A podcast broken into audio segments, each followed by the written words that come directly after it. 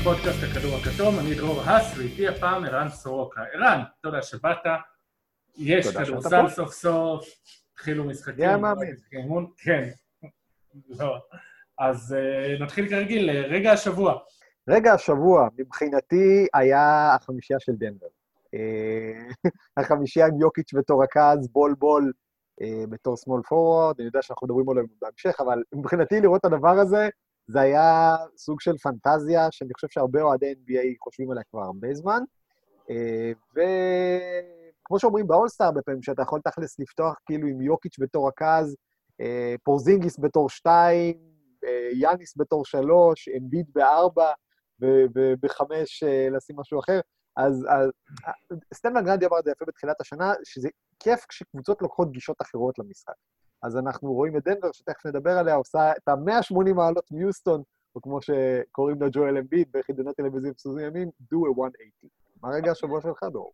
רגע השבוע שלי דווקא הגיע מפודקאסט, וזה מהפודקאסט של ג'יי ג'יי רדיק, okay. שהוא דיבר על איך זה לשחק בבועה, ואז הוא אמר שם משהו שתפסתי די בהפתעה, שהוא אמר שמה שהכי הפריע, כאילו, שהכל היה בסדר, עד שהוא היה צריך לזרוק עונשין, ואז העולם היה שקט, וזה נורא הפריע לו, כי הוא רגיל לרעש, והוא רגיל, יש לו את הרוטינה שלו, והוא רגיל שיש, שמנסים להפריע לו, וזה עוזר לו להתרכז.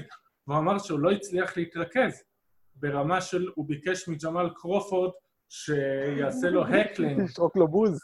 כן, הוא ביקש מג'מאל קרופורד שיעשה לו רעש כדי שיוכל להתרכז ולזרוק עונשין. ואני חשבתי על זה, על כמה פעמים אנחנו מנסים להפ... להפריע לשחקנים עם רעש, והרבה פעמים אתה גם רואה בעולמות, כשהשחקן מהקבוצה שלך עולה, פתאום כולם, תהיו בשקט, אל תפריע לו, וזה זה משהו אחר לגמרי. לגמרי. דיברת על בול בול ועל דנבר, אז ההתלהבות הראשונית היא באמת מבול בול, אבל כמה מזה באמת היה בגלל שלדנבר היו רק שמונה שחקנים, וכל הנעדרים כמעט זה היה הגארדים שלהם. אני חושב, אני חושב שחוץ מג'מאל מורי... טרוי דניאלס. טרוי דניאלס? אני חושב ש... טרוי דניאלס, לא, לא, אני חושב שטרוי דניאלס הוא היחיד ששיחק, פחות או יותר. זהו, גרי הריס היה בחוץ, ברטון היה בחוץ, עוד ווינגים שלהם. היה פריים, היה פריים אחד שהראו כאילו באזרחי את גרי הריס, וויל ברטון, ג'מאל מורה ועוד אחד מן השחקנים שלהם, אני לא זוכר מי, פשוט עומדים שם, יושבים באזרחי כזה על השלט פרסומת בצד ומסתכלים. חלק כן. מהם חזרו אחרי שהיו עם קורונה, חלק חזרו זה, אז, אז כן. אני חושב שבול בול אה, זה, זה כיף, אבל כשאתה מסתכל על זה, אז דנבר הייתה קבוצה מאוד טובה גם לפני בול בול. והיא הייתה קבוצה מאוד טובה כשוויל ברטון פתח, משחק בעמדה מספר 3, שאגב הוא בעונה נהדרת. כך שבול בול הוא, אני לא אגיד שהוא גימיק, אבל uh, אני חושב שדנבר נקטה בגישה מאוד זהירה עם מייקל פורטר ג'וניור, כשהיא הכניסה אותו לעניינים לאט, והיא תעשה טוב עם מתנגדות שאגב, משחק פחות או יותר על העמדה של בול בול. כאילו, תאורטית דנבר יכולה לעשות את החמישייה שלה עוד יותר גבוהה, אם תפתח במקום ג'רמי גרנט עם מייקל פורטר ג'וניור בשתיים, ואז זה יהיה חמישיית המגדל, פחות או יותר. חוץ מ... באופן משעשע, פול מילסאפ, שהוא אולי השחקן הלא, הכי low post ב, ב, בפוטנציה, לפחות בחמישייה הזאת, הוא הכי נמוך. כן. אבל... משעשע שהוא השחקן הכי נמוך בהרכב. בדיוק. 2, 6, 8, כמה הוא? 2, 3. כן, כן. אז, אז, אז, אז זהו, אז, אז בול בול הוא יופי של דבר כשאתה מסתכל קדימה. והוא יופי של דבר כשאתה אומר, אוקיי, אני אכניס אותו ואנחנו נראה, ניתן לו 2-3 דקות, כי, כי בשיאו הבן אדם יכול להיות נשק שמשנה משחקים. אני עדיין לא חושב שאנחנו בשיאו. כלומר, אני חושב שאנחנו במציאות שבה פעם ראשונה קבוצות צריכות להתמודד נגד הווינגספן הזה, שלדעתי הבן אדם פשוט יכול לעשות בדיקת קורונה במקביל ל-15 איש, ולחסום אנשים, כאילו, הייתה שם חסימה שפשוט שחקן זרק במרחק של מטר ממנו, ובול בול חסם את זה. שזה משהו שאנחנו רגילים לראות אולי מרודי גובר, אולי מפורזינגיס, אנשים עם, עם, עם יכולת כיסוי שטח מטורפת, וכאן באמת היתרון של בול בול. אבל אני עדיין לא חושב שהוא מספיק בשל כדי שנראה אותו גם מקבל דקות משמעותיות. ולמייק מלון יש הרבה כלי נשק שהוא מכיר, יש לו את ג'רמי גרנט בעמדה שלוש, אה, שוב, אנחנו מדברים על עמדות, אנחנו בכדורסל בלי עמדות. גם גרנט, גם ברטון, באמת, יש לו ספסל עשיר, יש לו קבוצה שלמה, יש לו את פורטר ג'וניור כמובן, ובול בול יכול להיות סוג של נשק יום מדהים אם דברים לא הולכים, אבל בואו נרגיע את ההתלהבות. כן, כמה מזה באמת היה העובדה שזה משחק אימון, כמה מזה יהיה במשחק אמיתי, הרי ראינו שהוא עדיין חור הגנתי, עם כל הכבוד לחסימות שלו, הוא די חור הגנתי, הוא, התנועות הרגליים שלו די חובבן, די חלשות, די רעות, הוא בעיקר קופץ להכל, אז ברגע שיקלטו את זה, ידעו להקפיץ טוב ולהתעלם מזה. איך אה, מסתדרים עם זה וכמה זה באמת יחזיק הלאה?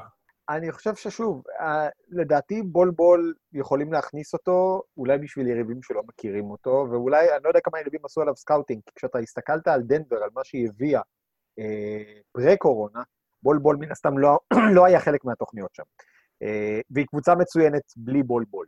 ולכן אה, אני חושב שהיא תמשיך להיות קבוצה מצוינת בלי בול בול, עם זה שא', אם יהיה garbage 2, ב', אם יהיה איזשהו match-up נגד אולי קבוצה ש, שבה אתה יכול להיעזר בווינגספן של בול בול, כי הם משחקים 5 out, ואתה רואה שאין להם המון תנועה בלי כדור, אה, אז יכול להיות שבול בול יעזור. אבל שוב, אני חושב שעם כל זה שראינו, זה היה משחק אימון, זה היה אולי משחק אימון, אה, זה היה ערב השני, אם אני זוכר נכון, של משחקים, אחרי שארבעה חודשים לא ראינו כדורסל, אז מבחינתנו כל דבר שראינו, התלהבנו ממנו. ו... וזה היה סוג של התאהבות ליל קיץ, אני לא יודע כמה היא תחזיק השנה. כמו שאמרת, ראינו את העבודת רגליים, ראינו את זה שהזריקות שלו, עדיין המכניקה לא הכי מספיק, לא, לא הכי טובה, המשחק הראשון היה מצוין, המשחק שני הוא עשה, אם אני זוכר נכון, 5 מ-19. כלומר, יש הרבה הרבה לאן להתקדם. מצד שני, כשאלה הנתונים הטבעיים שלך, יש הרבה לאן להתקדם, גם במובן אחר. האם איתו אה, דנבר מאיימת יותר? היא יותר נראית קונטנדרית? לא חושב. אה, אני חושב שהיא, אני לא אקרא לזה קונטנדרית, אני חושב שהיא פסבדונית קונטנדרית. אה, היא קבוצה שאם הלייקרס או הקליפרס יספגו מכה רצינית, אני רואה בדנבר את המועמדת המרכזית, אולי אחת מהשתיים המרכזיות, לעלות לגמר המערב. אה, או אם הלייקרס והקליפרס כמובן ייפגשו בשלב מוקדם יותר, כלומר, אם הקליפרס ייפלו איכשהו למקום הרביעי. אבל אני חושב שכשאנחנו מדברים על אנשים גבוהים ורזים, הקפיצה האמיתית בדנבר מגיעה ממישהו גבוה ורזה אחר, שקוראים לו ניקולה יוקיץ'. אנחנו תהינו, אחרי שראינו את התמונות של ניקולה, אה, באמת מבקר שם אה, שחקנים באימון, וזה נראה כאילו הבן אדם השאיר חצי בן אדם בסרביה, קצת מכניס אותך לפרופורציה כמו השיר בלעדייך אני חצי בן אדם, אז, אז, אז ניקולה יוקיץ' הוא חצי בן אדם, ובאמת היו תהיות כמה הדבר הזה, היו אנשים שממש חשו בגידה בזה שעידת השמנמנים אה, מאבדת את הנציג הבולט שלה ב-NBA.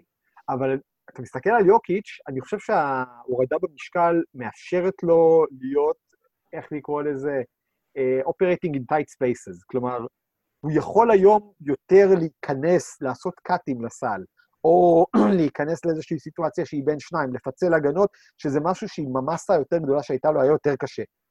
ואני לא חושב שיוקיץ' צריך להישאר רכז של דנבר, אבל ממילא הוא הוביל אותם, אם אני זוכר נכון, באסיסטים גם לפני כן, כן. ואני רואה אותו, את המוביליות הזאת, מעבר לזה שאנחנו נראה, שוב, היינו משחקי אימון, אני חושב שזה גם ישאיר אותו טרי יותר לרבעים אחרונים, כי יוקיץ' היה שחקן שבאמת קצת היה מתעייף, אבל מעבר לזה, זה יאפשר לדנבר להשתמש בו בעוד נקודות, כלומר, לא רק על ה high post ולא רק ב low post, אלא גם בכל מיני אה, אה, מרווחים בין לבין.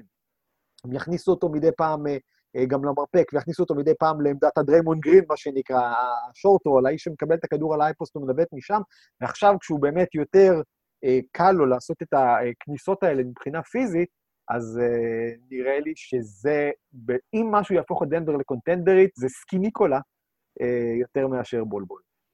כן, לפי המדידות דיווחו של, אה, שהוא הוריד 18 קילו. הוא הוריד בול בול, בקיצור. כן. אה, וכולם ראו את ה... גם אתה שיתפת בעמוד שלך את הסרטון שלו, שהוא מה top of the key, עושה הטיה, ואז כדרור ונכנס על שחקנים ב layup, וזה היה מרשים. וזה כאילו, וכמו שאמרת, זה אוקיי, יש לו עוד אה, נשק לארסנל, שיט. אגב, בנוגע למה שאמרת על בולבול, שהוא יהיה בעתיד, אני בדיוק נזכרתי שמי שהביא אותו, את אה, אבא שלו לארצות הברית, את מנות בול, אמר שאף אחד בכפר לא היה ידע מה הגיל שלו, והוא די זייף לו תעודת לידה, והוא אמר שממה שהוא יודע, והוא די בול, מנות בול, כששיחק ב-NBA, היה בגילאי 40-50 אפילו, אפילו בתחילת שנות ה-50. ואז אתה חושב על זה, ואתה אומר, יש מצב שלדנבר יש את בולבול ל-30 שנה. אה, רק אה, נאחל לו ש...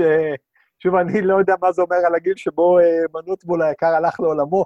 כי אם אני זוכר נכון, כשהוא הלך לעולמו לפני, מה זה היה, עשר שנים בערך, אז דיברו על זה שהוא מת בגיל 40 ומשהו, או 50 ומשהו. אבל איך תדע, אולי בעצם הוא חי בשיבה טובה עד גיל 150. אז כן, בולבול זה צעיר מבטיח ווטרן בחדר ההלבשה, וכמה חבל שגרג אודן לא איתנו בשביל כן. איזשהו מצ'אפ נגד בולבול. אגב, כבר, וכבר רגע לפני שנסיים דבר, אני רק אגיד שכבר משני המשחקים שלהם, אמנם small sample, הצמד הכי יעיל שלהם היה יוקיץ' ומייקל פורטר ג'וניור. אז יש לנו פה שני שחקנים צעירים שדנבר הימרה עליהם, שהם נפלו עד אליה, מקומות נמוכים בדראפט, בגלל שהם היו פצועים, בגלל שכולם פחדו להמר עליהם, ועושה רושם שההימור אה, מצליח. גם בולבול עצמו, אם אני זוכר נכון, לא היה בחירה מאוד גבוהה, גם הוא 44. נבחר... אה, כן, גם הוא נבחר הרבה אחרי שצפו לו. וגם אצלו היה אותו סיפור. כלומר, דנבר מסתמנת כקבוצה, אני לא יודע אם זה האוויר הגבוה בקולורדו, או הטיפול הרפואי עושה שם, או פשוט הסבלנות שיש להם, שהם יכולים להיות קבוצה מספיק טובה בינתיים, וגם לחכות לשחקנים שימשכו אותה קדימה. ואם אתה מסתכל על זה, שנים קדימה, אה, שוב, לא יודע לאן, לאיזה רמה יתפתח פורטר ג'וניור, לא יודע לאיזה רמה יתפתח בול בול, זאת קבוצה שיש לה אולי בפוטנציה כמה all-stars, אה, שכולם ב prototype של שחקן ה-NBA האולטימטיבי עכשיו. כלומר, כולם עם wingspan, כולם אה, מרובי כישרונות, כולם יכולים לעשות על המגרש, וזה מדהים. כלומר, אם דנבר הזאת הולכת עכשיו לשלוט בליגה, אני לא יודע אם תשלוט בליגה, אבל יש לה פוטנציאלית כמה כלי נשק שבאמת יכולים אה, לעשות הרבה הרבה נזק. דמיין אצלך שלישייה כזאת, משחק מול בול בול, מייקל פורטר ג'וניור ויוקיץ', רזה, לא יודע אפילו באיזה עמדות אתה משים אותם, אתה שם אותם, כן? תאורטית הם יכולים להיות אחת, שתיים, שלוש. זה יכול להיות חוויה, פשוט יכולה להיות חוויה. כן, והנה, שגיא דביר שואל, מה לדעתכם התקרה של דנבר לקראת הפלייאוף? אז אמרתי, לדעתי זאת קבוצה שרחוקה, יש אה, ביטוי כזה, לא זוכר מי טבע אותו, אבל אה, one turned ankle away. אה, כלומר, היא רחוקה מכה אחת או התפרקות פנימית אחת של הלייקרס או הקליפרס, לדעתי מספר שלוש במערב, ועם אחת מהלוסן... לפני יוסטון. מעל יוסטון, אולי נכון להגיד מבחינת הגובה. מעל יוסטון לדעתי לגמרי. אני לא בטוח אפילו שיוסטון רביעית. אוקיי, אז דיברנו על אה, שחקנים פצועים ש... כמו בול בול ש... ומייקל פורטר ג'וניור, אז בואו נעבור לפצועים אה, ממקומות אחרים. אה, הצמד של פורטלנד, יוסוף נורקיץ' וזאק קולינס, אנדרה רוברסון, שחוזר אחרי כמה? שנתיים? אה, ג'ונתן אייזיק. 908 ימים. זה... רוברסון. וואי, כמעט שלוש שנים. אה, שנתיים וחצי. נפצע בינואר, ביום, נפצע בינואר 2018, מאז הוא שיחק. טוב. אה, אז מי מהם לדעתך הכי משמעותי יעשה הבדל?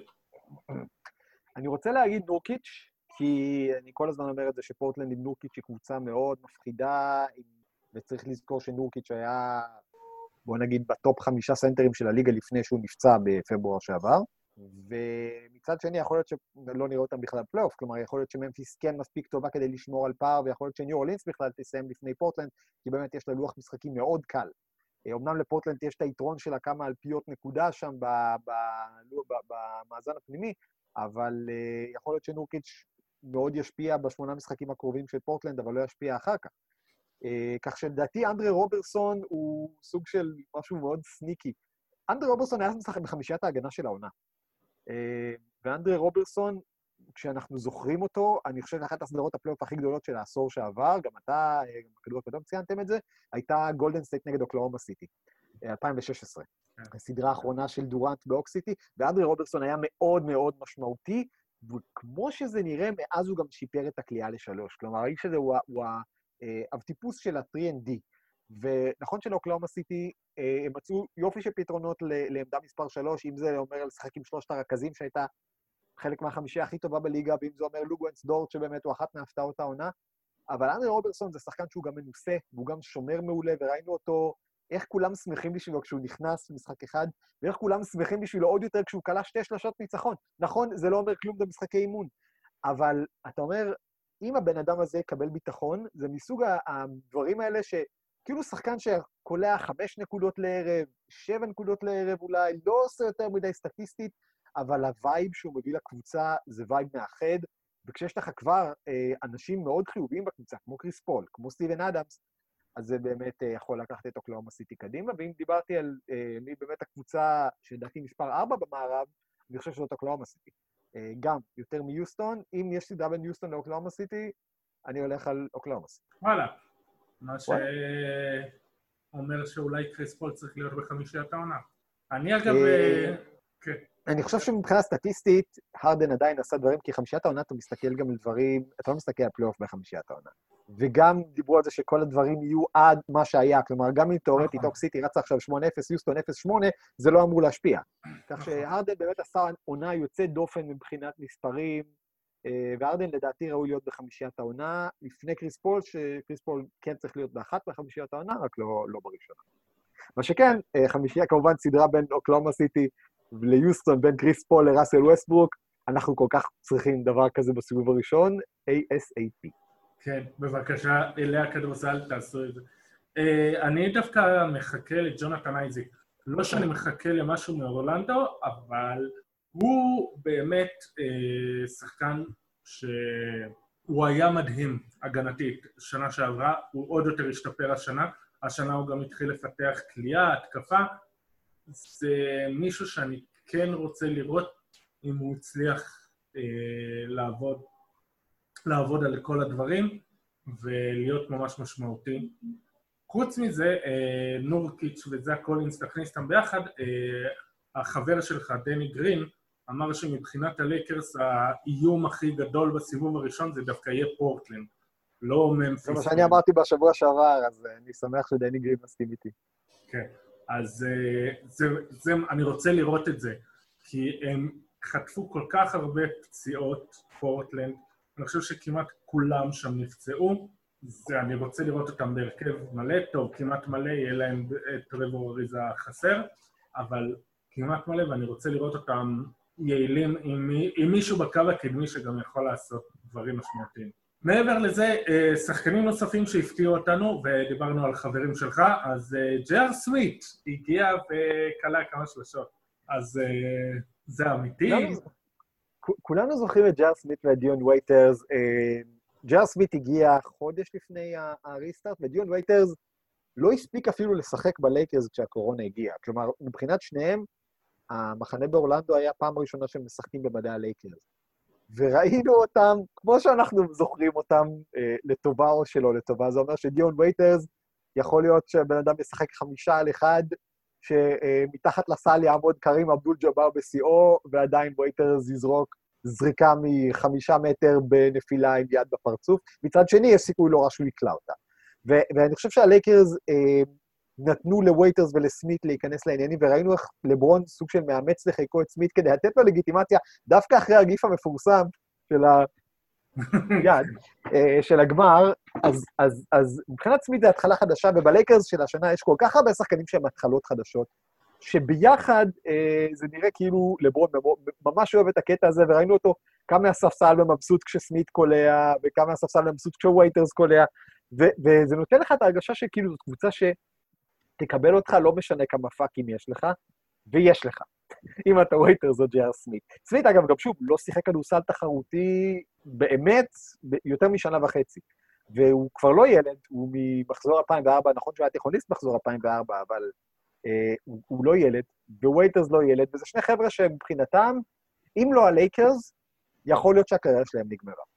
ואם הם כן יהיו טובים בלייקרס, אז מעבר לזה שהם uh, באמת יכולים עוד, בטח בווייטרס, שהוא, שהוא מה הוא, בשבע, שש, שבע שנים ב- בליגה, כאילו עדיין בגיל של פריים, כאילו, יכול להקפיץ אותו למדרגה הבאה. כלומר, הם יודעים שמבחינתם, אם הם לא יעשו שטויות, ואם הם יתרמו, ואם אפילו ייקחו אליפות, זה, זה שדרוג מטורף לקריירה שלהם, אם זה בפרספקטיבה היסטורית, כי לדעתי סמית, אם הוא לוקח אליפות, פשוט אה, מודיע על פרישה, לוקח את הסגווי וממשיך איתו החוצה מהבועה באורלנדו, עד שהוא מגיע לבית שלו, אם הוא זוכר איפה יהיה הבית שלו. ווייטרס, אחרי שזרקו אותו ממיאמי, אחרי שזרקו אותו מממפיס, הבן אדם חייב boost של, של, של משהו טוב לאגו. ולכן אני חושב שזה, שוב, אני לא אגיד שזה ליהוק טוב, כי לא נראה את זה עד בזמן אמת. זה ליהוק בפוטנציה שנותן ללייקרס מספיק משוגעים מהספסל, שיכולים לעשות את ה-15-10 נקודות רצופות, ואם אחד לא בכושר, אחד מהם, רואים שהזריקה השתיים הראשונות שלו יוצאת החוצה, אז יחזירו אותו, ונזכיר, הרוטציה של לייקרס בקו האחורי, נכון, נפגעה כשרונדו נפצע, רונדו אמור לחזור אמצע אוגוסט, סוף אוגוסט. יש להם את קרוזו, ויש להם את קנטוויוס, ויש להם את קווין קוק, ויש להם את וייטרס, ויש להם את סמית, ויהיה להם את רונדו, וכל זה כשהכדור בידיים של לברון. ויש להם את דני גרין. כלומר, זו קבוצה שהיא מאוד מאוד עמוקה, והיא לא חייבת, טפו טפו טפו, כן? להסתמך על זה שסמית או וייטרס יזכרו באיזה קבוצה הם משחקים באותו יום. כן, אגב, טל קינן שאל אותך, האם אתה מאמין שג'יי.אר סמית ודיון וייטרס יוכלו לתת דקות איכותיות בפלייאוף? כן. חד משמעית. שוב, אני חושב שהם יקבלו את ההזדמנות. אם הדקות האלה יהיו איכותיות, הם ימשיכו לקבל אותן. אם הדקות האלה לא יהיו איכותיות, קדימה, לאיש הבא. אגב, ג'יי.אר סמית נכנס, ובמשחק הראשון שלו עשה כמה? שש שלשות? משהו כזה? במשחק השני הוא עשה, לדעתי, שש משבע לשלוש נגד אורלנדו. הוא shooter, תשמע, אנחנו יודעים היום שב-NBA אתה חייב shooting. כן. וזה שני סוגים שונים של shooting. כלומר, וייטרס אמור להיות הלו וויליאמס בלי אה, ללכת למג'יק סיטי של הלייקרס. הוא, הוא שחקן שכל חייו התרגל להיות, רצה להיות alpha dog, והוא יכול עכשיו להמציא את עצמו מחדש כבן אדם, שהלייקרס בעצם קיוו אולי שקווין קוק יהיה קצת האיש הזה, שעולה מהספסל ויכול ליצור נקודות לבד מכדרור, כלומר, לתת ללברון מנוחה ולהיות איום מבחוץ, ווייטרס עושה את זה, וסמית זה פשוט עוד ריווח. כלומר, ברגע שסמית על המגרש, וכשהוא בכושר קליעה כמו שהוא עכשיו, אתה לא יכול להשאיר אותו חופשי. ברגע שאתה לא יכול להשאיר אותו חופשי, לברון ודייוויס אומרים תודה רבה. אגב, זה אחד הדברים שחשבתי עליהם כשראיתי שהוא קלע את כל השלושות האלה, זה שאמרו לנו, אף אחד לא שיחק ארבעה חודשים, כולם היו בבידוד, אף אחד לא התאמן, ואני חייב לציין שהיו, שיש כמה שחקנים שאני חושד שלפי הכושר שהם הגיעו, אני חושד שהם לא ממש היו בבידוד, אני חושד שהם כן התאמנו קצת, כשלפני שהיה... יש גם כמה קבוצות שאני בטוח שהתאמנו קודם, כי אתה רואה קבוצות שתכלס היה מותר להן להתאמן רק בשבועיים האחרונים, משהו כזה, ופתאום אתה רואה קבוצות שהתיאום שלהן הוא לא רע. תראה, אני לא, אני לא בקיא במי הברסי אה, של ארה"ב בכל מדינה אה, פדרלית, בכל ממשל פדרלי, ומה הוא אומר לעשות. היו שמועות, דיברת על הפודקאסט של רדיק, דיבר על זה, ביל סימונס דיבר על זה, היו שמועות שלברון עשה אימונים אישיים עם שחקנים, אגב, אני לא אופתע אם סמית הוא אחד מהם, למרות שהוא לא היה אז בלייקרס, אני לא אופתע אם וייטרס היה אחד מהם, שוב, אין לנו שום הוכחה לדבר כזה שהוא קרה. אנחנו כן יודעים שיש בחור אה, שגר בהוליווד ויש לו בבית רפליקה של, אה, או של הפורום או של הסטייפלס סנטר, אני לא זוכר, שיש לו פשוט בבית רפליקה של אולם של הלייקרס. ודיברו על זה שלברון הגיע אליו, ושוב, ההוראות, אם אני זוכר נכון, קודם כל, לא, אה, זה לא היה לעבור על החוקים אם אתה הולך ומשחק אחד על אחד עם בן אדם תוך שמירה על ריחוק חברתי, אה, מה שנקרא, כלומר, לאו דווקא הוא שומר עליך, אלא אתה מוסר לו... בוא נגיד, המשטרה כנראה לא הסתובבה באזורים האלה של הוליווד וחיפשה את לברון ג'יימס כדי לתת לו קנסות. וגם במקומות אחרים קבוצות השחקנים עשו את זה, והייתה תקופה ארוכה מאז, אם אני זוכר נכון, תחילת מאי אני חושב שזה היה תחילת מאי, שכבר אמרו, יש אפשרות לאימונים וולונטריים, או תחילת יוני או תחילת מאי, שכבר אמרו, יש אפשרות לאימונים וולונטריים, ואם אני זוכר נכון, חוץ משתי הקבוצות של ניו יורק, שאחת מהן אה, גם ככה לא הגיעה לבועה, והשנייה פשוט השאירה את כל השחקנים שלה בברוקלין, אה, אם אני זוכר נכון, רוב הקבוצות יכלו לקיים אימונים וולונטריים, שזה אומר שהשחקנים כן יכלו לבוא לאולם במגבלות מסוימות, ולזרוק, ולמסור אחד לשני, ולהמשיך לשמור על כושר. ופשוט לסיים, לשטוף ידיים טוב-טוב, ולשים את המסכה וללכת. ו- ואנחנו רואים באמת שקבוצות עשו את זה, כלומר, כאילו היו לקבוצות שלושה שבועות של הכנה לעונה. לפני השלושה שבועות האלה, היו מחנות אימון שהם התכנסו אליהם כבר באמצע יוני, היו את האימונים הוולונטריים שהיו כבר כמה שבועות קודם, כלומר, זה לא ששלפו את השחקנים פתאום משלושה חודשים של לשבת בבית ולשחק 2K, ותבואו לאולם. אוקיי, okay, uh, טוב, אז דיברנו באמת על בידוד ועל uh, קליפרס, אה, אז שמענו שרישון הולמס נשאר אקסטרה זמן, עשרה ימים בבידוד, לאחר שחצה את הקו לקחת משלוח אוכל. אז במשלוח היה מנה של lemon pepper chicken wings, ודיברת על לו וויליאמס, שהוא קיבל עשרה ימים בבידוד לאחר שהגיע למועדון חשפנות, והוא לקח משם מנה של lemon pepper chicken wings, שהמנה שם כבר קרויה על שמו. אני לא יודע, אה, אני חושב, אני חושב שאנשים הולכים למועדון חשפנות לא בשביל האוכל, אבל זה כנראה אני. אה, אגב, אה, גם סי.ג'יי מקולום ליום הולדת של דמיאן לילארד הזמין לו את המנה האהובה עליו, lemon pepper chicken wings. אז האם יש לנו את עונת הספיישל של בועת ה-NBA? כן, ו- ואני חייב לתת פה איזה shout-out לקריס קירשנר, ידידי שמסקר את האטלנטה הוקס באתלטיק. קריס קירשנר קיבל משימה עיתונאית, לך למג'יק סיטי ותכתוב על ה lemon pepper chicken wings. והוא עשה כתבה מאוד יפה למי שמנוי, או לדעתי יש להם שם, אה, נתנו איזו תקופה של כמה חודשים בחינם, או שאפשר אולי... כן, עד סוף החודש. אני, אני מתאר לעצמי, כאילו, מה, מה באמת הייתה, איך הייתה ישיבת, או, אה, ישיבה. קריס, אתה הולך עכשיו למג'יק, למג'יק סיטי ואתה אוכל chicken wings.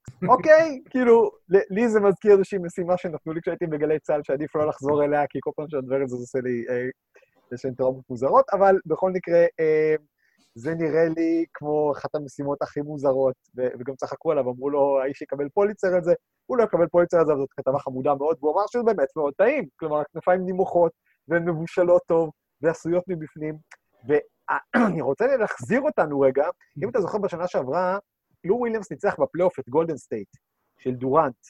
הם עשו שם אוקיי. איזה קאמבק מטורף, ממינוס 30, ממינוס 20, ובסוף המשחק הייתה תמונה וויליאמס בחדר הלבשה בצד אחד עם טוויטר, בצד שני עם קערת chicken wings. כלומר, זה כנראה אוכל, אני, אני לא אופתע מזה שלו וויליאמס באמת הלך למועדון החשפנות בשביל האוכל. עכשיו, למה הבעיה עם זה, וראיתי שגם אחד הגולשים, שבטח תגיד את שמו, ישאל אם צריך לתת לו עונש יותר חמור. כן. למה זה, זה, זה מבאס? בגלל הנראות של זה. כי בוא נגיד ככה, אמר את זה טרייסי מקגריידי אתמול בדה ג'אמפ, גם אם הוא היה הולך למכולת או לסופרמרקט, עדיין הוא היה צריך לקחת את, לקבל את אותם עשרה ימי בידוד. הוא פשוט נכנס למקומות שהם אסורים על פי ה-NBA. ברגע ש... קודם כל, אם ג'ק הרלו באמת חבר שלך, הוא לא היה מעלה את התמונה הזאת באינסטגרם, הוא לא היה טוען אחר כך שזו תמונה ישנה, כשרואים אותך עם המסכה שמחלקים לך באורלנדו.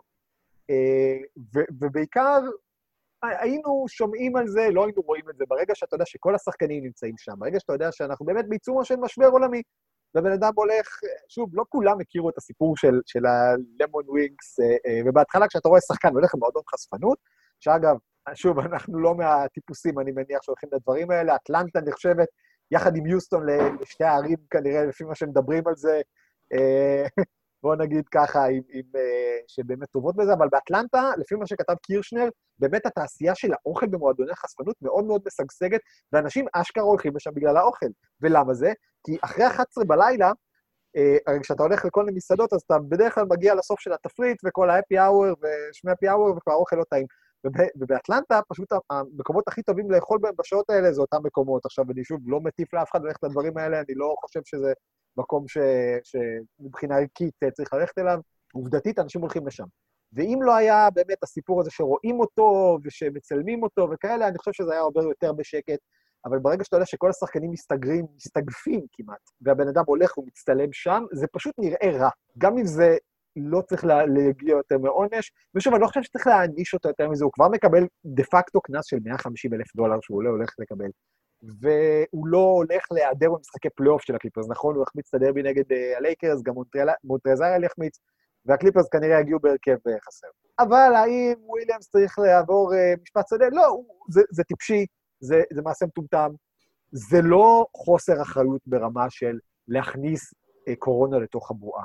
כי הוא כן חזר ונכנס לבידוד, ובואו נשמור באמת את, את אה, הרצח אופי לשחקנים שיעשו דברים עוד יותר גרועים, שגם יגרמו נזק uh, לכל ה-NBA. כרגע וויליאמס גרם רק נזק תדמיתי, אבל עדיין לא נזק אמיתי לבועה עצמה. כן, אז א', מי ששאל זה טל קינן, האם זה לגיטימי והיה צריך להיענש, גם אנחנו בלי קשר תכננו לדבר על זה, ואני רק אזכיר שקייל קוזמה אה, ביקש לצאת לחתונה של אחותו, אני חושב. קרוזו, אה, אלכס קרוזו. אלכס קרוזו, כן.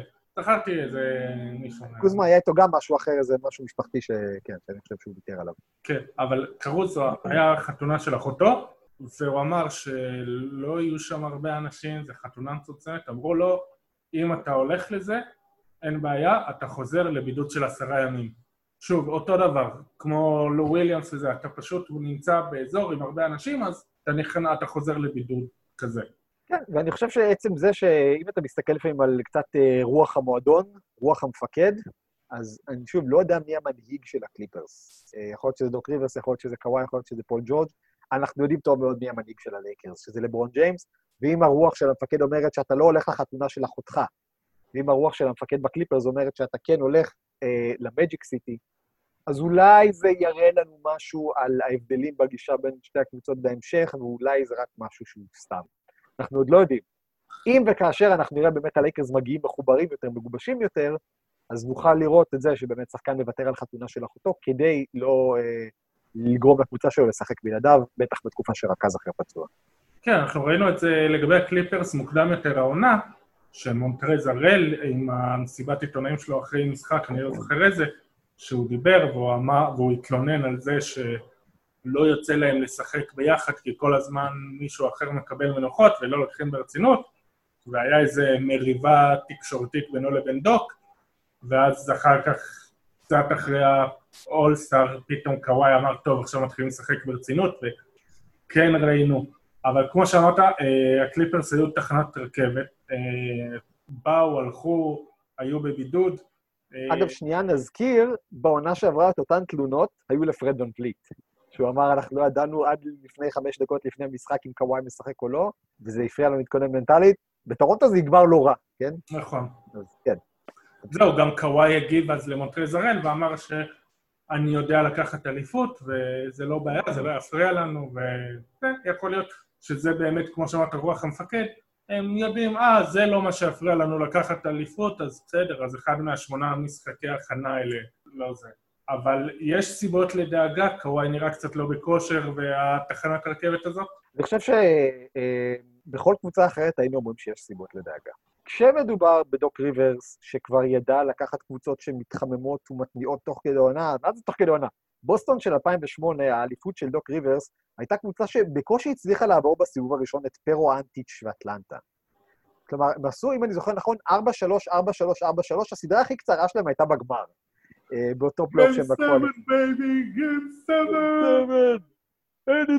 possible. אז, אז כאילו דוק ריברס יודע להביא את הקבוצה שלו מוכנה ל-AC, ומצד שני יש לך את קוואי, שגם הוא יודע מה זה אה, להגביר, אה, אה, להגביר ולהגביר ולהגביר תוך כדי עונה, באמת להגיע לשיא אחרי ששמרת על עצמך. כמה הקורונה שיבשה את התוכניות אנחנו לא יודעים, אנחנו נדע בהמשך. אני כן חושב שיש לפחות בקו הזינוק של הבועה, אה, הלייקרס מגובשים יותר. הקליפרס היו שם בתקופה שנכון, ג'ואקים נועה, אגב, זה, זה כן נוכחות שהיא מחברת, וזה טוב שהם הביאו אותו מבחינתם, אבל להיות בלי זובץ ובלי הראל, אה, ולהיות בלי לו וויליאמס, ולהיות בלי שמט, אז לדעתי טרנס מן שם, לא, לא אופתע אם יתברר שהוא מוביל אותם בדקות במשחקי אימון, אבל, אבל הרוטציה של הקליפרס, לפחות במשחקי האימון, לא הייתה כמו שאמורה להיות בפלייאוף. באמת, הם יצטרכו אה, להגיע יותר מהר מ-0 ל-100 מאשר קבוצות אחרות, שכבר עכשיו נראה שבכושר אה, טוב. אוקיי, okay, אה, לנושא הבא. אחד הדברים שתפסו את כולנו בהפתעה מוחלטת, אה, אף אחד לא ראה את זה מגיע, תום טיבודו חתם בניקס. מי היה מאמין? לא יאמן. דווקא הוא. כן. מכל השמות שנזרקו.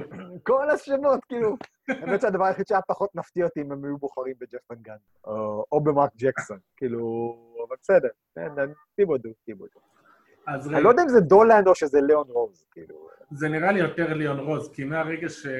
כי התחילו לדבר על טיבודו מהרגע שבחרו את ליאון, שמינו את ליאון רוז. אז... אה, וכמובן, כולם כבר יודעים שטיבודו היה אחד הלקוחות והחברים הטובים של ליאון רוז, אז זה... יש שם קצת קומבינות. קשרים זה חשוב. קשרים, לא קומבינות. מי צריך קשרים כשיש פרוטקציה? אה, האם הוא הבחירה הנכונה? אה, לדעתי לא. אה, אני חושב ש... כאילו מצד אחד כן, כי זאת קבוצה שכל העשור האחרון שלה התאפיין כמעט כולו, לא כל העשור, רוב העשור התאפיין ברכות. כלומר, בקבוצה שהיא חסרת אופי וחסרת מנטליות. ואנחנו ראינו את טיבודו אה, עושה קסמים בשיקגו במובן הזה, אנחנו ראינו אותו במינסות העונה אחת באמת מצליח להביא אותם, אבל עצם העובדה ש... אה, מישהו שאל אותי ואת אלפז בטוויטר, אה, עם, עם מה הסיכוי שטימוד ישלים את חמש השנים האלה, ואמרתי שאני לא בטוח שהאנושות תשרוד עד 2025. ואז טלפז כתב שאני חושב שהסיכוי שהאנושות תשרוד עד 2025, ושגם טימוד הוא יישאר מאמן של הניקס, הם עוד יותר נמוכים. שוב, כאילו אתה נותן את החמש שנים האלה כסוג של חזון, כי אתה רוצה למכור לאוהדים שלך חזון. מצד שני, איזה שחקנים היום בסגל של הניקס הם כאלה שאתה יכול להפוך אותם למפלצת הגנתית, ושיש לך, לכם מספיק אופי כדי לעמוד במשטר האימונים הדי רצחני של טיבודו. אני חושב שאנחנו יכולים לצמצם, אם אתה מסתכל, עזוב רגע את כל השחקנים שיסיימו חוזה בקיץ. כן. אני חושב שיש בערך שניים כאלה. אחד מהם מסיים חוזה בקיץ, או יכול לסיים חוזה בקיץ, זה טאג' גיבסון, והשני, בפוטנציה זה פרנקי ליליקינה. חוץ מזה, אתה מסתכל על זה, לא רנדל זה שחקן ש... שאתה רואה באופי שלו, שזה בן אדם שעכשיו אה, יקרא את עצמו, ולא, אה, אה, אני לא חושב שקווין נוקס יכול לעשות את זה. ביטשל רובינסון זה באמת בעיניי הדבר הכי מעניין. אם הבן אדם הזה בא לתוך הפילוסופיה של טיבודו, כלומר מוכן לעבוד קשה ולקרוא את התחת כדי לצאת שחקן, אז מיטשל רובינסון יכול להיות הדבר שיוביל את הניקס באמת לעשור הקרוב. אה, אבל זה כל כך הרבה סימני שאלה וכל כך הרבה שחקנים שהמשמעת היא מהם והלאה, כמו דניס מי ג'וניור, שבאמת, איפה הוא היה לפני שנה ואיפה הוא עכשיו, והניקס קבוצה עם ארבעה רכזים, ואז עוד אה, אה, הורידו כמה שחקנים מבטיחים כדי להביא שחקנים אחרים מקבוצות ג'י או כאלה שנופו מברוקלין, ואתה מסתכל ואתה אומר, האם הם יודעים מה הם עושים? אז אני חושב שקודם כל טיבודו צריך לעשות שם איזשהו ניקיון בסגל ולמצוא שחקנים שירצו לשחק עבורו. השאלה, עם כל המוניטין שלו, מי ירצה לשחק עבורו. ואולי מבחינת ליאון רוז, אה, זאת דרך להחזיר את הניקס לימים העליזים של שנות ה-90, לקבוצות הסורטות והמכות של ון גנדי. שבוא נגיד, מבחינת הזיכרון של אוהדי ניקס, כאלה שלא חיו את שנות ה-70, זאת הייתה הקבוצה הכי מוצלחת של ניו יורק. זאת הייתה הקבוצה עם הכי אופי, זאת הייתה הקבוצה עם הכי הרבה ניו יורקיות בדם. וזאת הכוונה במינוי של פיבוד. עכשיו, האם הניקס יכולים למצוא היום את השחקנים שיעשו את זה? זה אני בספק. אה, ושוב, כנראה שליאון רוז יש מספיק מהלכים בליגה כדי כן להביא שחקנים כאלה. אני חושב שזה תהליך שייקח זמן, ואני לא בטוח שניו יורק אה, סיטי זאת העיר שניחנת בסבלנות. אה, ברור, רק האוהדים של הניקס זה האוהדים שהכי ידועים בסבלנות. הכי סבלנים, כן. אגב, רק מזכיר לך שיש לניקס את אה, בובי פורטיס גם. ההוא ש... כן, בובי פורטיס זה הבן אדם ש... כן, אה, כן, הוא קשוח, אבל אני, שוב, לא בטוח מדמיין את uh, כל שחקן שהוא שומר עליו, הוא מדמיין אותו בתור ההוא שהרביץ לאימא שלו? כן, בדיוק. ויש לו את העיניים, את העיניים. אה, ושוב, כן. פורטיס, אני חושב, אה, שוב, אנחנו הולכים למציאות כלכלית לא ברורה, אני חושב שפורטיס כן יצא מהעונה הזאת ויכול לחשוב, אולי בטעות, שהוא יכול לעשות יותר כסף במקום אחר. אם הוא רוצה להישאר בניקס, אחלה, והוא, כן, הוא איש קשוח, אני לא יודע אם קשוח גם באופי, אבל אה, נחיה ונראה. אבל זהו, אני אגיד לך מה הדבר שלי הכי מפריע. בעיקרון אני דווקא מאוד מאמין בטיבודו. הדבר שלי הכי מפריע זה שכמו שאמרת, אה, זו קבוצה מאוד צעירה. כל הגרעין שלה שחקנים צעירים. תום טיבודו זה לא מאמן שאתה מביא לקבוצה צעירה שיפתח כישרונות.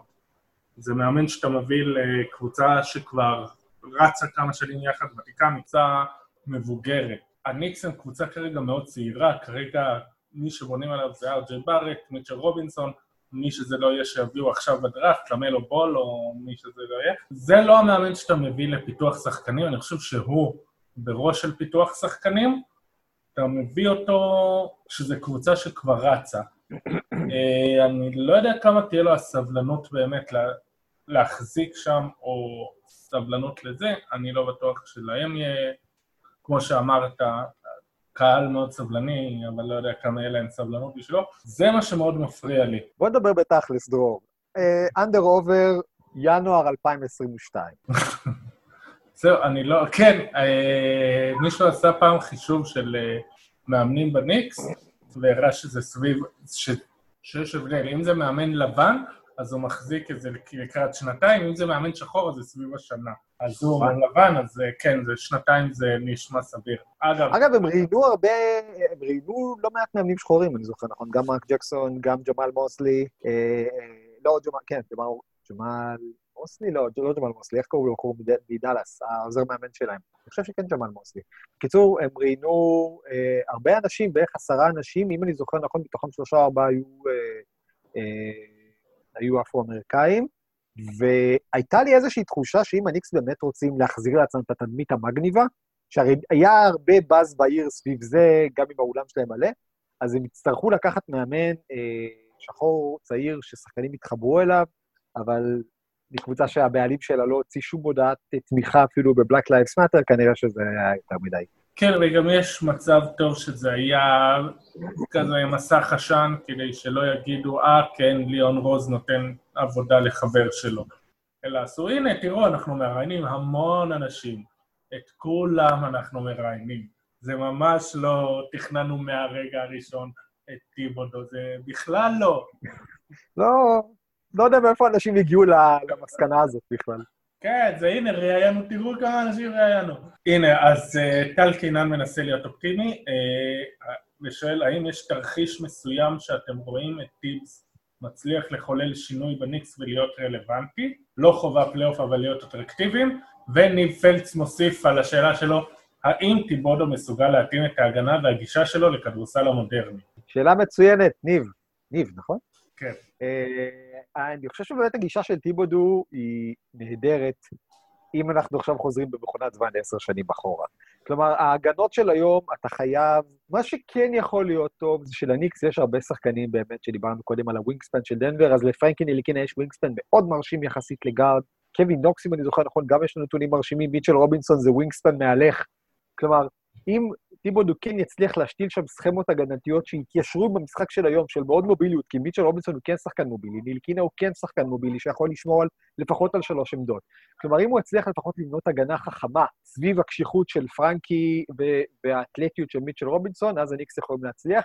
לדעתי, אגב, למלו בול, שוב, אני רואה את לונזו, ומכיוון שהם באו באותה משפחה, אה, אני חושב שמשפחת בול, לפחות למלו, אה, כן יכול להיות שחקן שיצליח בניקס.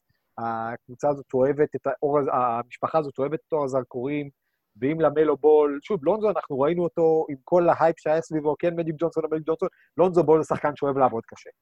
וגם למלו בול, אני מניח, יהיה שחקן שאוהב לעבוד קשה, ואולי מהבחינה הזאת זה מי שהניקס צריכים, כדי לבנות סביבו וסביב פרנקי, את הקו האחורי של העתיד. זאת הסיטואציה שבה אני רואה את השלישייה הזאת, פרנקי, למלו ומיטשל רובינסון, כן לוקחים את הניקס למקום שלפחות יכולים לתת תקווה לאוהדים שלהם. מתי פעם אחרונה הייתה תקווה לאוהדים? ובארץ, כן, שוב, בארץ אה, לידם. שוב, הוא, הוא כישרון התקפי גדול, אבל אני מדבר איתך על שחקנים שהם כאילו מתאימים לטיבודו, שיכולים להתאים לטיבודו. ובארץ מהבחינה הזאת יכול להיות ה scorer, אבל הוא עדיין, כמו שבניקס של שנות ה-90 היה לנו את אה, פטריק יואינג היה top scorer, אבל הלב של הקבוצה היה ג'ון סטארקס. אז אני אומר, יכול להיות שבקבוצה הזאת ארג'יי בארט, אני לא רוצה לעשות השוואות חס וחלילה, זה חילול הקודש, יכול להיות שבקבוצה הזאת top scorer יהיה ארג'יי בארט, אבל הלב של הקבוצה יהיה פרנקי. אה, חייב להודות שאני לא כזה רואה את אה, נטיליקינה בעתיד שלהם. אוקיי, יכול להיות. הוא סבבה, הוא רכז שיכול לשמור על שלוש, אולי ארבע עמדות, אבל אני לא כזה רואה אותו, הוא בטח לא התקפית כזה ורסטילי, אני לא... ואם הם בונים על למלו בול, זה כנראה אומר שלמלו בול יהיה הרכז שלהם, ורכזים אחרים יהיו או מהספסל, או שבמקומות אחרים ינסו את מזלם. אז אני לא... וחבל, כי כשהוא יצא מהדרה, נגיד, את אה, דני סמית נורא אהבתי. טוב, אני... נקודה לאופטימיות תמיד יש, תמיד אפשר, אה, אני לא יודע כמה בניקס. כן, בוא נקבל אותו. הניקס הצליחה, ניו יורק הצליחה להתגבר על זה שהם היו איטליה בקורונה, אולי גם זה ייתן, אבל נדבר ברצינות, אולי אפילו דבר כזה יכול להרים אופי של עיר, אה, להרים אופי של מועדון, וזהו. ה-9-11 לא עזר להם, אז אה, טוב, אם כבר, אה, ולנושא אחר, דווייט האווארד התרגז שכל הזמן מתלוננים עליו בקו החם שהוא הולך בלי מסכה, הוא אמר שזה מיותר ללכת עם מסכה ושהוא לא מאמין בחיסונים. מייקל פורטר ג'וניור היום אה, אמר שהקורונה זה בכלל אמצעי לשלוט, לשלוט עלינו, ושגם הוא לא מאמין בחיסונים. מה, מה, מה, מה עושים עם זה? אני חושב שאנחנו ראינו פה ארבעה חודשים, כמה וחצי בלי כדורסל, ואנחנו למדנו הרבה יותר על השחקנים כבני אדם כשהם לא שיחקו כדורסל. לפעמים לטובה, לפעמים פחות לטובה. כלומר, מצד אחד ראינו את גדלות הנפש באמת של שחקנים, של זיין וויליאמסון שמממן, ושוב, יכול להיות שזה היה מהלך יחצני, של שחקנים שמחליטים לממן את הכסף למשכורות אה, של עובדי האולם ודברים כאלה. ובאמת, כל הכבוד להם. ומצד שני, שחקנים שאנחנו פתאום מגלים ש... שאנחנו צריכים לזכור שאנחנו אוהבים אותם, או שונאים אותם, כשחקני כדורסל. ואם אתה זוכר, בארץ נהדרת היה את אה, האחות שלו, רחל, שהייתה אומרת על הזאתי, אני חולה עלייך כ... מה זה?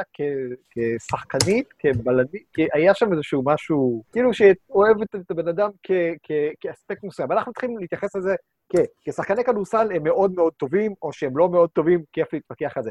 כבני אדם, כנראה שהם לא שונים מהשכנה אה, בקבוצת הוואטסאפ של השכונה, שרואה אנטנה וישר מתחילה לצעוק על 5G, למרות שמתברר שזה אנטנה של מוני מים. אה, סיפור אמיתי. ו... ואני חושב שזה קצת מסוכן, ואני חושב שזה מסוג הדברים שמדירים שינה מעיניו של אדם סילבר, ולא מכיוון שאחד השחקנים האלה יסתובב בלי מסכה, אני באמת חושב שאם שחקנים יתאפסו בלי מסכה, צריך לנקוט נגדם. בניגוד ללו וויליאמס, אם שחקנים יסתובבו בקמפוס בלי מסכה, או לא יקפידו על היגיינה, אני חושב שזו באמת עילה להשעות אותם. או לזרוק אותם לבידוד של שבוע-שבועיים. כי בסך הכל, כשמייקל פורטר ג'וניור מסתכל מה קורה בבועה של ה-NBA, ויצאה ידיעה לפני כמה דקות, אה, הייתה, היו תוצאות לפני שבוע של אפס חיובים לקורונה, ותוצאות גם מהיום, שבעצם מאז 13 ביולי אפס חיוביים לקורונה, וזה קורה גם בזכות ההיגיינה האישית, וגם בזכות המסכות, וגם בזכות האמצעי, כל האמצעי ההגנה של ה-NBA נוקטת. ואתה מסתכל בבייסבול על מיאמי מרלינס, ששם לבד 17, 17 שחקנים ואנשי צוות נדבקים בקורונה, דחו שם שבוע של משחקים להם וליריבה שלהם, ואתה מסתכל כמה האמצעים האלה חשובים, ואיזה מסר ה-NBA מנסה להעביר, שנכון, יש להם את כל הסיפור של ה-Black Lives Matter שהוא קריטי והוא חשוב, והוא ירבוץ, והוא יהיה, ילווה את, ה, את כל הריסטארט הזה, ובצדק. ברגע שאותם שחקנים שמקשיבים להם בגלל אה, עניינים של Black Lives Matter, מתחילים להפיץ דיסאינפורמציה מדעית, אז, אז שוב, אני אומר, זכותם לחשוב ככה, אה, יש להם פלטפורמה. הפלטפורמה הזאת הם צריכים לנצל לטובה. אני לא חושב שלהגיד לאנשים, אל תיקחו מסכות, או באמת לתמוך במה שנקרא, אם אני זוכר נכון, אג'נדה 21 של האו"ם, שכביכול דוגדת בדילול אוכלוסין, או אולי מישהו שקרא יותר מדי ספרי מדע בדיוני או ספרים של דן בראון, אה, שאל עליו אחלה ספרים, אבל אני לא הייתי רוצה, אם הייתי אדם סילבר, זה מה שהייתי, עושה לי עכשיו כאב ראש עיקרי.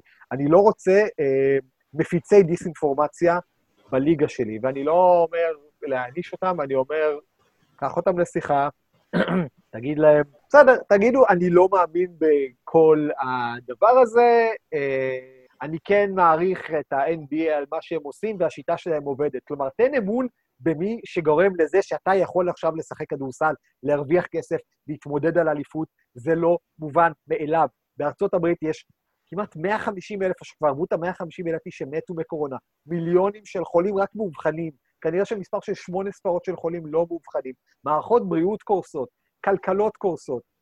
אתה לא יכול לבוא ולצאת נגד כל הדברים שהוכחו כיעילים.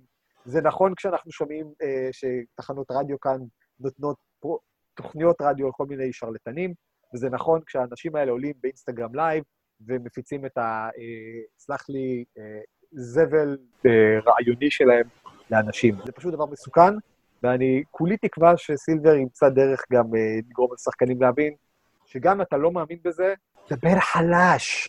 אתה מאיר את הקונספירציונים. אנחנו בדמות של טל פרידמן היום, פתאום כן, תשמע, זה יכול קצת להפריע בתור... אה, כי השחקנים אמורים להיות מודל לחיקוי או שלא? הרי בוא, גם ככה הבועה שם זה כרגע שירותי הבריאות אולי הכי טובים בעולם, עם גישה לשירותי בריאות שאפילו, שיש כמה מיליארדרים שכרגע מסתכלים על זה בקנאה. אה, קצת צורם, זה קצת, עזוב את ההשפעה תכלס, זה כמו שאמרת, תדמיתית. אמר זק לואו ב pod שלו, הוא עשה pod דו-חלקי עם הווארד בק ועם זק ועם אה, אה, רייצ'ל ניקולס, שהוא דיבר עם כל מיני אפידמיולוגים, או שהוא או בק אמרו את זה, והם אמרו שיש ערך גדול לזה, שוב, אולי אנחנו לא רואים את זה ככה, גם אצלנו נגמרה הליגה, וכולנו שמחנו שהליגה הגיעה על סיומה, ושלא היו חולים, ושראינו בעצם באמצע תקופה שיש לך אלפיים חולים, שאתה במקום החמישי אולי בעולם בכמות קייסים חדשים, אחרי כל מיני מדינות עולם שלישי, ועדיין מסתיימת פה ליגה כמו שצריך, וחוגגים אליפות ומעניקים גביע, ושמחים, והולכים ב-206, ומכבי, ויש אליפות, ונראה לך נורמלי. ספורט נותן לנו אה, מאחז של נורמליות. בארצות הברית זה כנראה עוד יותר משמעותי מאשר אה, בחברה כאן. אז כן, זה whatever it takes כדי שיהיה ספורט, ואנחנו רואים את זה עכשיו בבייסבול, את האפקט שיש, כשפתאום הקורונה נכנסת לתוך זה. הדברים האלה, ספורט וקורונה, צריכים להישאר נפרדים אחד מהשני. ונכון שהשחקנים, בזמנו דיברו על זה שהם לא מודלים לחיקוי. השחקנים היום כן יודעים שיש להם פלטפורמה להגיע לאנשים, ו- והפלטפורמה הזאת, ברגע שהם עושים בה שימוש לרעה, בעיניי זה, זה בעל אפקט מאוד הרסני על אותם אנשים שמעריצים אותם ככדורסלנים, כי בסך הכל, אתה לא יכול להגיד לבן אדם, אוקיי, תקשיב לדעות שלו בנושא אה, צדק חברתי, תקשיב לדעות שלו בנושא אי שוויון או משהו כזה, אל תקשיב לדעות שלו כשהוא מדבר על חיסונים.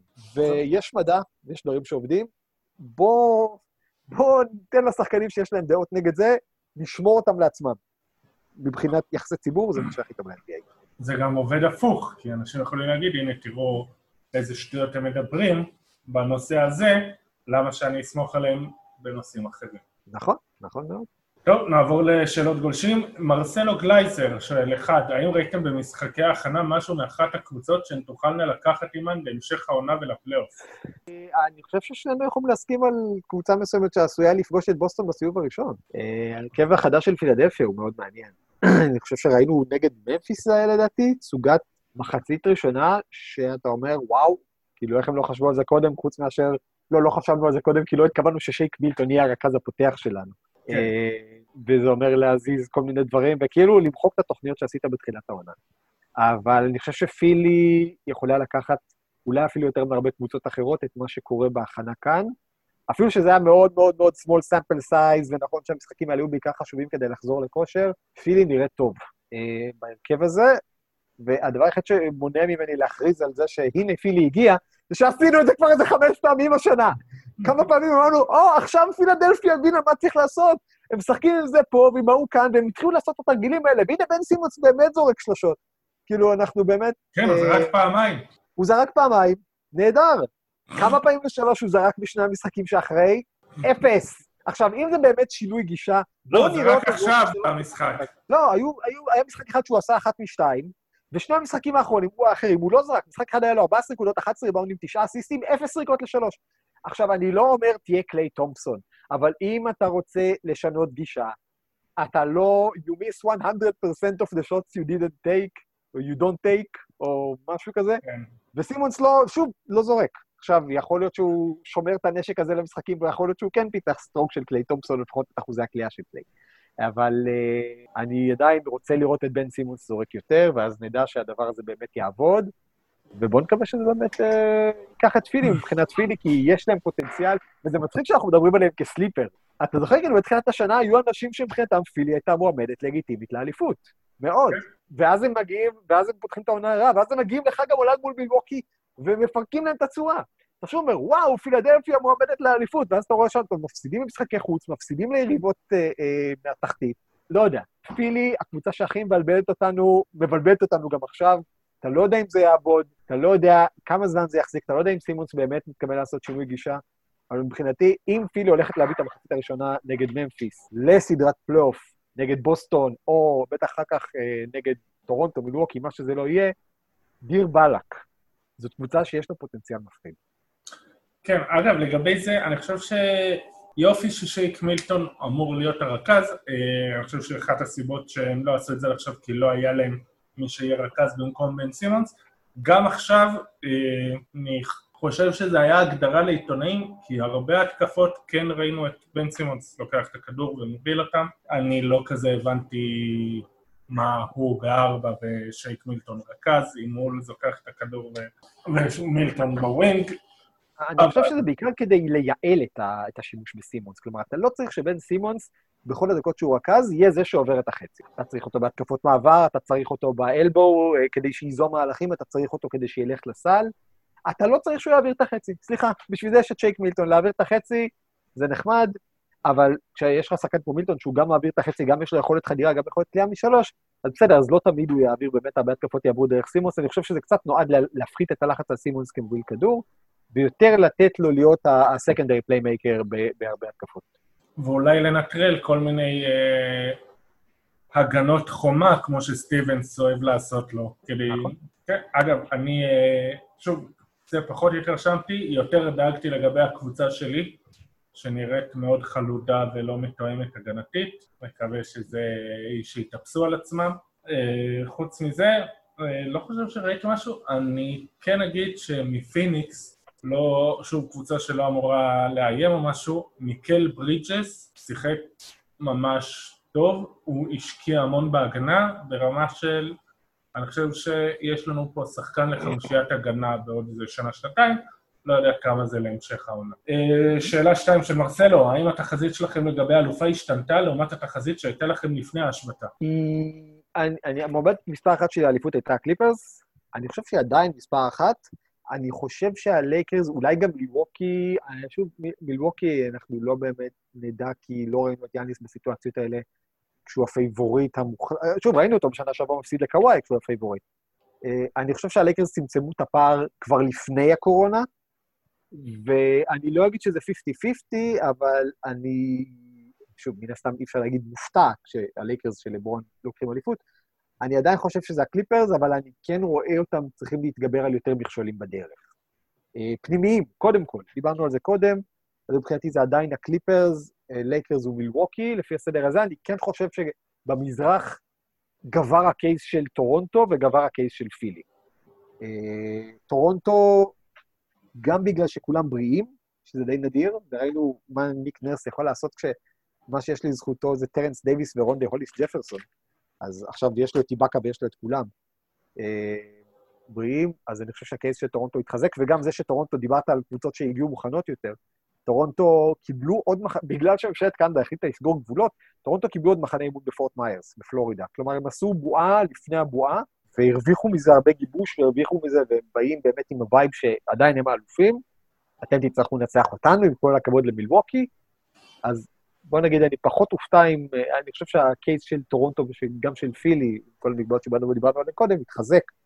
אה, ולא בגלל שמילווקי עשתה משהו רע. זהו, אני, אצלי זה לא השתנה, אני, אין לי פיבוריטית ברורה מבין השילוש הקדוש של שתי הקבוצות מ-LA ומילווקי. אבל לא ראיתי אף קבוצה אחרת שיכולה לאיים. כן היו לפני המחנות אימונים כל מיני דיבורים שקצת קיוויתי אולי שבוסטון, כולם אמרו, יש, סוף סוף בוסטון אה, בריאה, אבל אז התחיל אה, גם כן בווקר וגם הם נורא חלודים בתיאום ההגנתי, שזה ההיכר של אה, ברד סטיבנס, התרגילים שלו והתקשורת והכל. ואם לוקחים לו את זה, אה, אז אין את זה.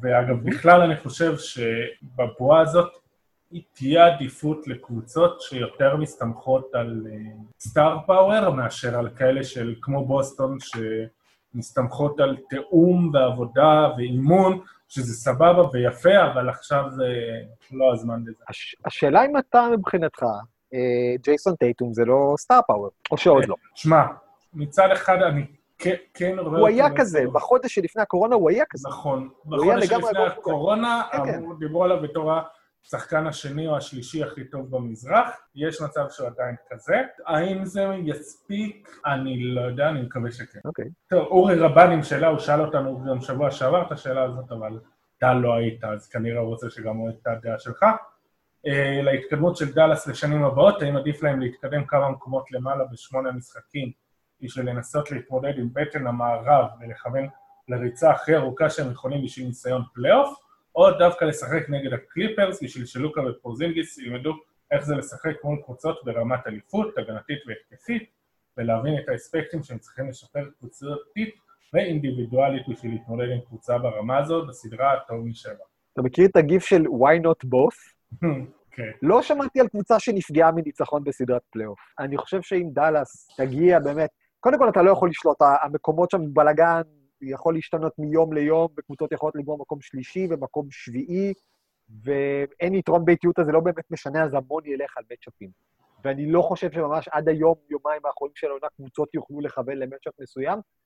וחוץ מזה שאף אחד לא רוצה לפגוש את קוואי או את לברון בסיבוב הראשון, עכשיו, לברון זה בכלל סיפור אחר, זה שלוש קבוצות ש...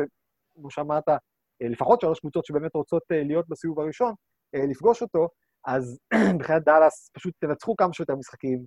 אם זה אומר שאתם צריכים לפגוש בסיבוב הראשון את הרדן, או את קריס פול, או את יוקיץ', או את גרודי גובר, אני מבחינתי, אם הייתי יכול לכוון איזשהו mismatch, אני חושב שהייתי מכוון ליוטה, כי שם זה הכי הרבה סימני שאלה, אבל אני לא באמת חושב שקבוצות יוכלו לכוון ל mismatch. אני חושב שדאלאס ב matchup נכון יכולה גם לעשות סיבוב שני, ואולי אז אפילו לפגוש את הקליפרס או הלייקרס וללמוד איך אתה משחק נגד קבוצה אה, בקליבר של אליפות.